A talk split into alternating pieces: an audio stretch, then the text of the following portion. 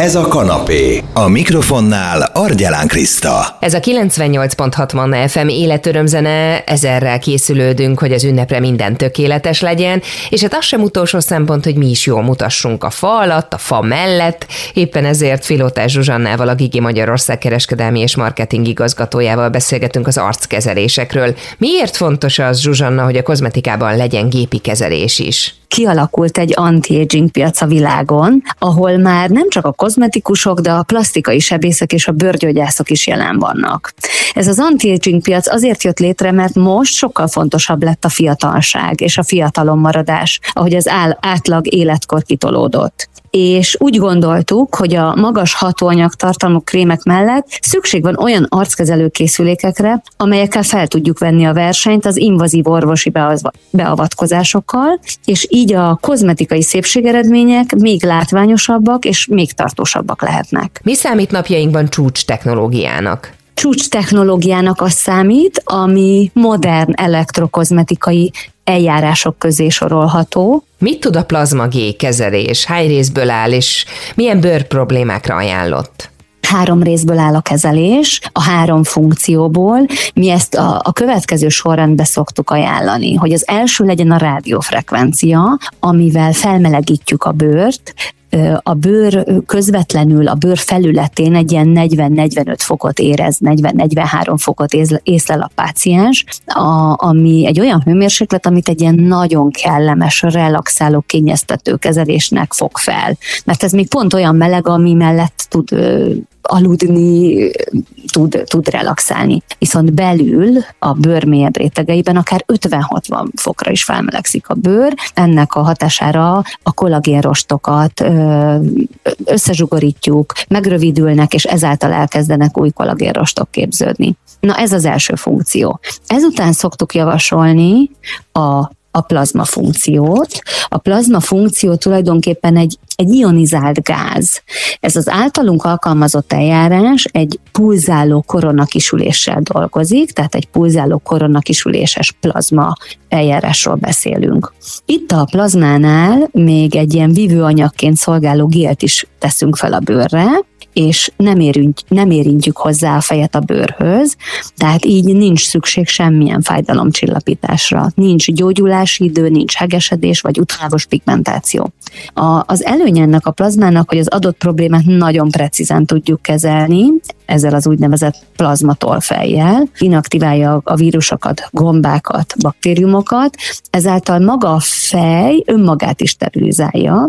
Plazma még amúgy stimulálja az új kollagérostok képződését, ahogy a, már el, elindítottuk ezt a rádiófrekvenciánál, aktiválja az immunrendszert, a bőr immunrendszerét, csökkenti a gyulladást és az allergiás reakciókat, és hatékonyan kezeli a kamaszkori bőrelváltozásokat is. Ezután jön a harmadik funkció az elektroporáció, amit sokszor tűnélküli mezoterápiának is szoktunk hívni, és ez az az eljárás, amivel a bőr legmélyebb rétegeibe tudunk hatóanyagokat bejuttatni. És mivel ezzel az eljárással nagyon mélyre tudjuk bevinni a hatóanyagokat, ezért itt nagyon fontos, hogy csak orvosi tisztaságú ampullákat, szérumokat vagy hatóanyagokat, hatóanyag koktélokat tudunk használni.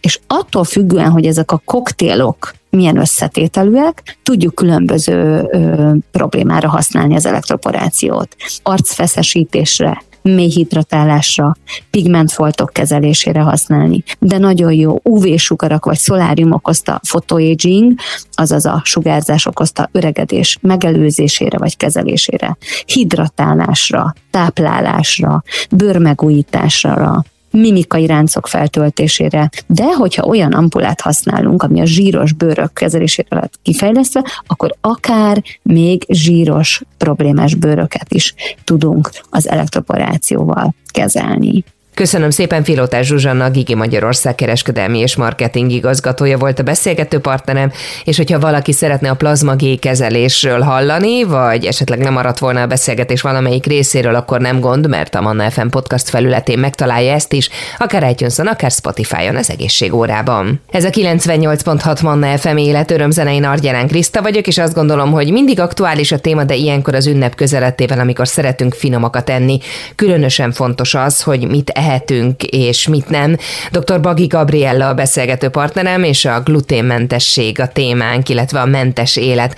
Gabriella, mi a különbség a gluténérzékenység és gluténintolerancia között? Külön kell választanunk azt, hogy glutén érzékenység és glutén intolerancia. Ugye alapvetően háromféle típus tudunk megkülönböztetni.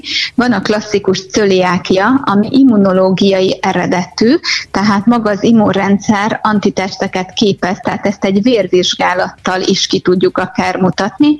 Maga a cöliákia, ez egy bélgyulladásos folyamat lényegében, és életünk végéig gluténmentes étkezésre szorulunk.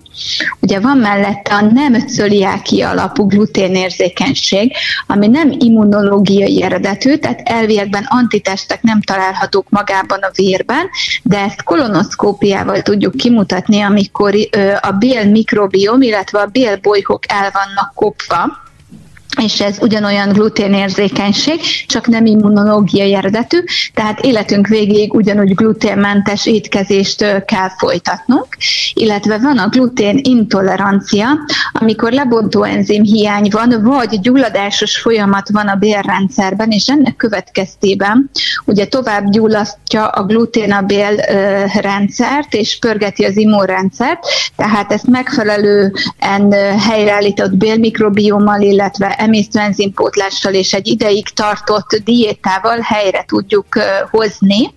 Ugye itt nem életünk végéig kell nem életünk végéig kell alapvetően diétáznunk, hanem amíg rendben nem jön, vagy akkor is ajánlott odafigyelni, hogy mit fogyasztunk, de nincsen akkora probléma belőle hosszú távon, mint ugye mondjuk egy cöliáki vagy nem cöliáki alapú gluténérzékenységnél, hiszen ugye ami immunológiai eredetű, ugye ott nagyon minimális gluténfogyasztás is, óriási hasgörcsökkel, bélgyulladással, hasmenéssel, migrénes fejfájással járhat, tehát nagyon-nagyon kellemetlen bőr bőrkiütésekkel, tehát nagyon kellemetlen tüneteket tud okozni.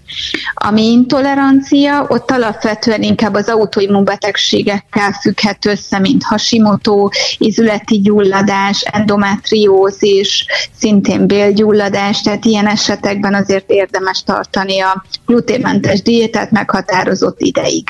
Hogyha a tünetek oldaláról közelítjük meg, akkor van különbség? Mi jelezheti egyáltalán azt, hogy a gluténnal van valami baj?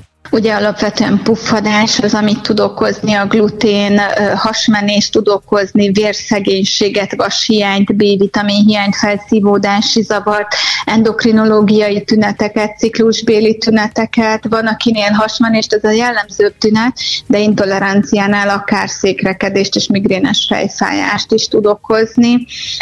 Nem minden esetben könnyen kiszűrhető, és nem minden esetben erre szoktak gondolni első körben, de mondjuk a vérkép képzési problémáknál mindenképpen érdemes megnézni mind a cöliák, ki, a nem cöliáki alapú gluténérzékenységet, akár az intoleranciát. Nem sokára innét folytatjuk, dr. Bagi Gabriella a beszélgető partnerem a Manna FM-en. Ha van kérdés, akkor a 0677 ra lehet üzenni, akár SMS, akár Viber üzenet formájában. Ez még mindig a 98.6 Manna FM életörömzene és a vasárnapi kanapé. Köszönöm szépen, hogy együtt rádiózhatunk. Én Argyelán Kriszta vagyok, és folytatom a beszélgetést dr. Bagi Gabriellával a gluténérzékenységről, gluténintoleranciáról gluténiáról. Mi az oka annak, Gabriella, erre kíváncsi Lili, hogy a gluténérzékenyek száma rohamosan nő? Hát mondhatnánk azt, hogy a génmódosított gabonák, vagy a gabonáknak azon rész, hogy nagyon sokat permetezik írésbe szabályzóval akár, vagy gomba elleni szerekkel és egyebekkel, tehát ugye ezekben az élelmiszerekben megnőtt a toxikus hatás, illetve nagyon sokat változott az emberiségnél a bélmikrobióm, ugye maga a mikrobióm az több mint százezer féle baktériumot tartalmaz, és egyedi, mint az új lenyomat, tehát nincsen két egyforma bélmikrobiom, de nagyon sok esetben ugye ez is befolyásoló tényező, ami a mikrobiomot befolyásolja, ezek a toxikus hatások, a stressz hatások, a nem megfelelő táplálkozás. Gondolok itt arra, hogy nagyon sok embernél, a betegeimnél is hallom, hogy nem főznek, hanem különböző gyors éttermekből rendelnek, vagy ilyen elkészített gyors ételeket esznek, tehát maga az ételek minőség minősége is befolyásolja a mikrobiomot, tehát nagyon sok esetben ez is lehet, illetve ugye az ivóvízben, hogyha nem tisztított vízről beszélünk, akkor nagyon sok gyógyszer származik van, nagyon sok kemikália van, tehát ezek is nagyon negatív irányba befolyásolják ezeket a dolgokat, és ugye ez is sok esetben okozhat gluténintoleranciát. Hogyan kell átrendeznünk az életünket, hogyha megvan már a kezünkben a diagnózis, hogy a gluténnel van a probléma? Ugye mindenképpen a gluténmentes étkezésre kell ráállnunk, ami azt jelenti, hogy búzát, rós termékeket, árpát ugye nem fogyasztunk. Ajánlott ugye a lassú felszívódású gluténmentes termékeket fogyasztani, mint a köles, a hajdina, a tápiók, a keményítő, a különböző maglisztek, szezámmag, lámmagiszt, vagy kókuszliszt, mandulaliszt, tehát akár a paleó vonal fele is elmehetünk.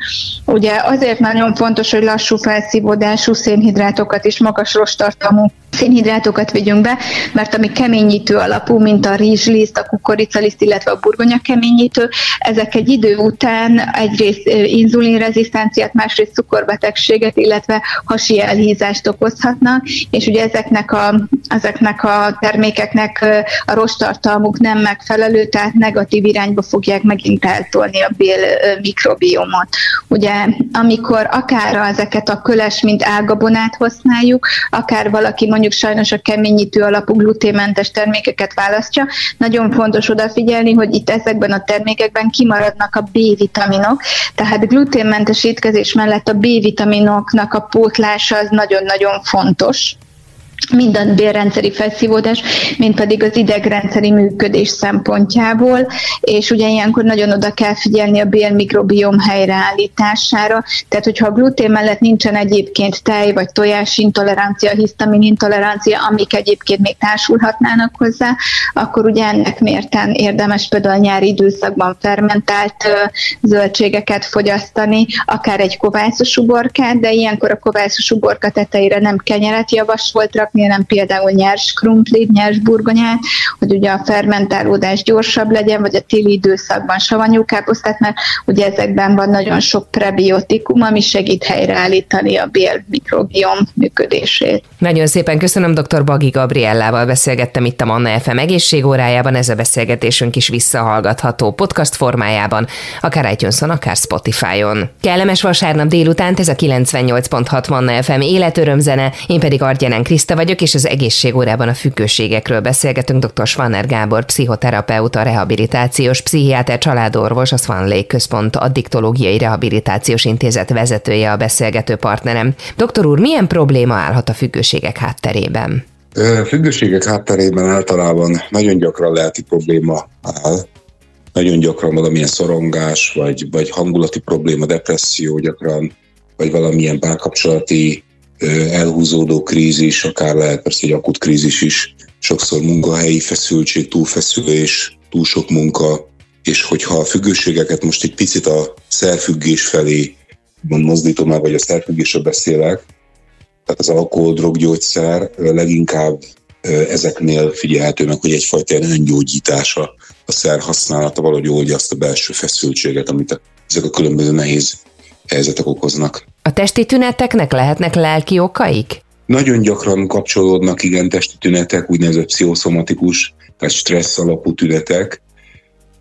Természetesen nehéz ezt néha elválasztani mondjuk egy alkoholfüggőségnél, hogy azért van sok gyomorsabb, mert, mert az alkohol irritálja a gyomrot, vagy eleve egy olyan személyiségről van szó, aki, aki a stresszt azt például a gyomrán keresztül reagálja le idézőjelben, de nagyon gyakran látok azt is, hogy valójában a, a pszichoszomatikus tünetek, tehát a stressz alapú testi betegségek, vagy a pszichiátriai, pszichológiai problémák, mint pánik, depresszió, egyebek, illetőleg az alkohol vagy egyéb szerfüggés, azok egyszerre, úgy, úgymond karöltve vannak jelen, mint valamilyen módon mind a három jelen van, valamelyik hangsúlyos. Hogyan kell tekintenünk akkor egy függőre?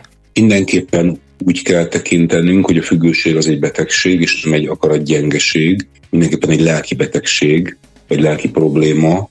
Én azt is gondolom, nem csak én gondolom, hanem gyakorlatilag az addiktológiával foglalkozó szakemberek nagy része, hogy alapvetően ez egy kapcsolati probléma, tehát magyarul egy rossz párkapcsolat, egy, valahogy egy a családnak egy nem megfelelő működése, túlterheltsége, vagy pedig akár mondjuk a gyerekek. Sokszor van például ma, ma, ma, ma napság, hogy nagyon sokat dolgoznak a szülők, keveset vannak a gyerekekkel, és, és, és hát nyilván ilyenkor egy csomó hiány marad, részben a bizonytalanság, biztonságérzésnek, tehát a bizonytalanság, a biztonságérzésnek a hiánya maradt meg, másrészt nyilván a szeretet, vagy a kapcsolódásból eredő boldogság, vagy kapcsolatból eredő jó érzések hiánya, és akkor ennek talaján érzékelik, vagy veszik észre sokszor a gyerekek, a gyerekkorban tínédzserek, hogy, hogy oldja a különböző, oldják a különböző szerek ezt a feszültséget, vagy a magányérzést, vagy a boldogtalanságot. Mi jelenthet megoldást, hogyha valaki esetleg úgy érzi, hogy magányos, vagy retteg a közeledő ünneptől? Egyrészt azt gondolom, hogy a karácsony ez nagyon gyakran amiatt lesz problémás, vagy amiatt vannak a különböző hát veszekedések, nézeteltérések, hogy túl sokat várunk. Tehát mindannyian szeretnénk valami szép rózsaszínű, meseszerű, mesebeli jó hangulatot, és egyszerűen túl sokat várunk. Ami, ami persze nem jelenti azt, hogy a karácsony nem egy nagyon szép ünnep, és valóban nagyon jó találkozni a családdal, nagyobb családdal, stb. Én azt gondolom, hogy ha egy kicsikét visszávesszük az elvárásainkat, és örülünk annak, hogy együtt vagyunk a másiknak, és elfogadjuk azt, hogy, hogy ebben hogy, hogy lehetnek nézeteltérések, kicsit másképp szeretnénk akár fát díszíteni, vagy nem tudom, programot, akkor, akkor az már eleve önmagában egy csomó problémát lényegében megold, vagy legalábbis megelőzzük. Másrészt az új év az nagyon sokszor a fogadkozások ünnepe is, az új év, az új élet. Ilyenkor próbálunk akár a függőségből, akár lelki dolgokból, kapcsolati problémákból valahogy fogadkozva, vagy megfogadva, hogy másképp csináljuk kijönni, de nincs, nem vagyunk felvértezve erre. És ezért gyakorlatilag nagyon sokszor nem sikerül a fogadalom, és nagyon sok csalódás van ilyenkor január elején. A függőség annak az ellentéte a függetlenség, tehát azt jelenti, hogy önmagamban is jól érzem, jól tudom érezni magamat, de mégiscsak a, társ, a társakkal való, a, a, a barátokkal, kortársakkal, munkatársakkal való együttlét, ebből fakad jó esetben a, a, egy csomó örömforrás. A függőségeknek a, pont a minőségi kapcsolatok lennének a, a, a gyógyír, gyógyírja alapvetően. Ezt a terápia azért jó, a pszichoterápia, egyébként nagyon, sok, nagyon jó olvasni is. Tehát én, én mindenkinek szoktam javasolni, hogy érdemes, nagyon jó könyvek vannak, amiben sokszor hihetetlen gyorsan rá tudunk döbbenni egy-két olyan könnyen változtatható dologra, amitől az életünk jobb lesz, kapcsolataink. Az egyén, illetve a csoportos pszichoterápiában pedig visszajelzéseket kapunk más emberektől, akik, akik ugye kívülről látnak minket, egyfajta tükröt tartanak, csoportban nagyon sok tükröt tartanak nekünk, és ezen keresztül látjuk meg önmagunkat, a reakcióinkat, amit nem is biztos, hogy azt szívesen látunk meg. Nagyon szépen köszönöm a beszélgetést dr. Svanner Gábor, pszichoterapeuta, rehabilitációs pszichiáter, családorvos, a Svanlé Központ Addiktológiai Rehabilitációs Intézet vezetője volt a beszélgető partnerem itt a Manna fm és ez a beszélgetés is bekerül a Manna FM podcast csomagjába, akár itunes akár Spotify-on lehet majd visszahallgatni. Manna, ez a kanapé, Argyelán Krisztával. FM.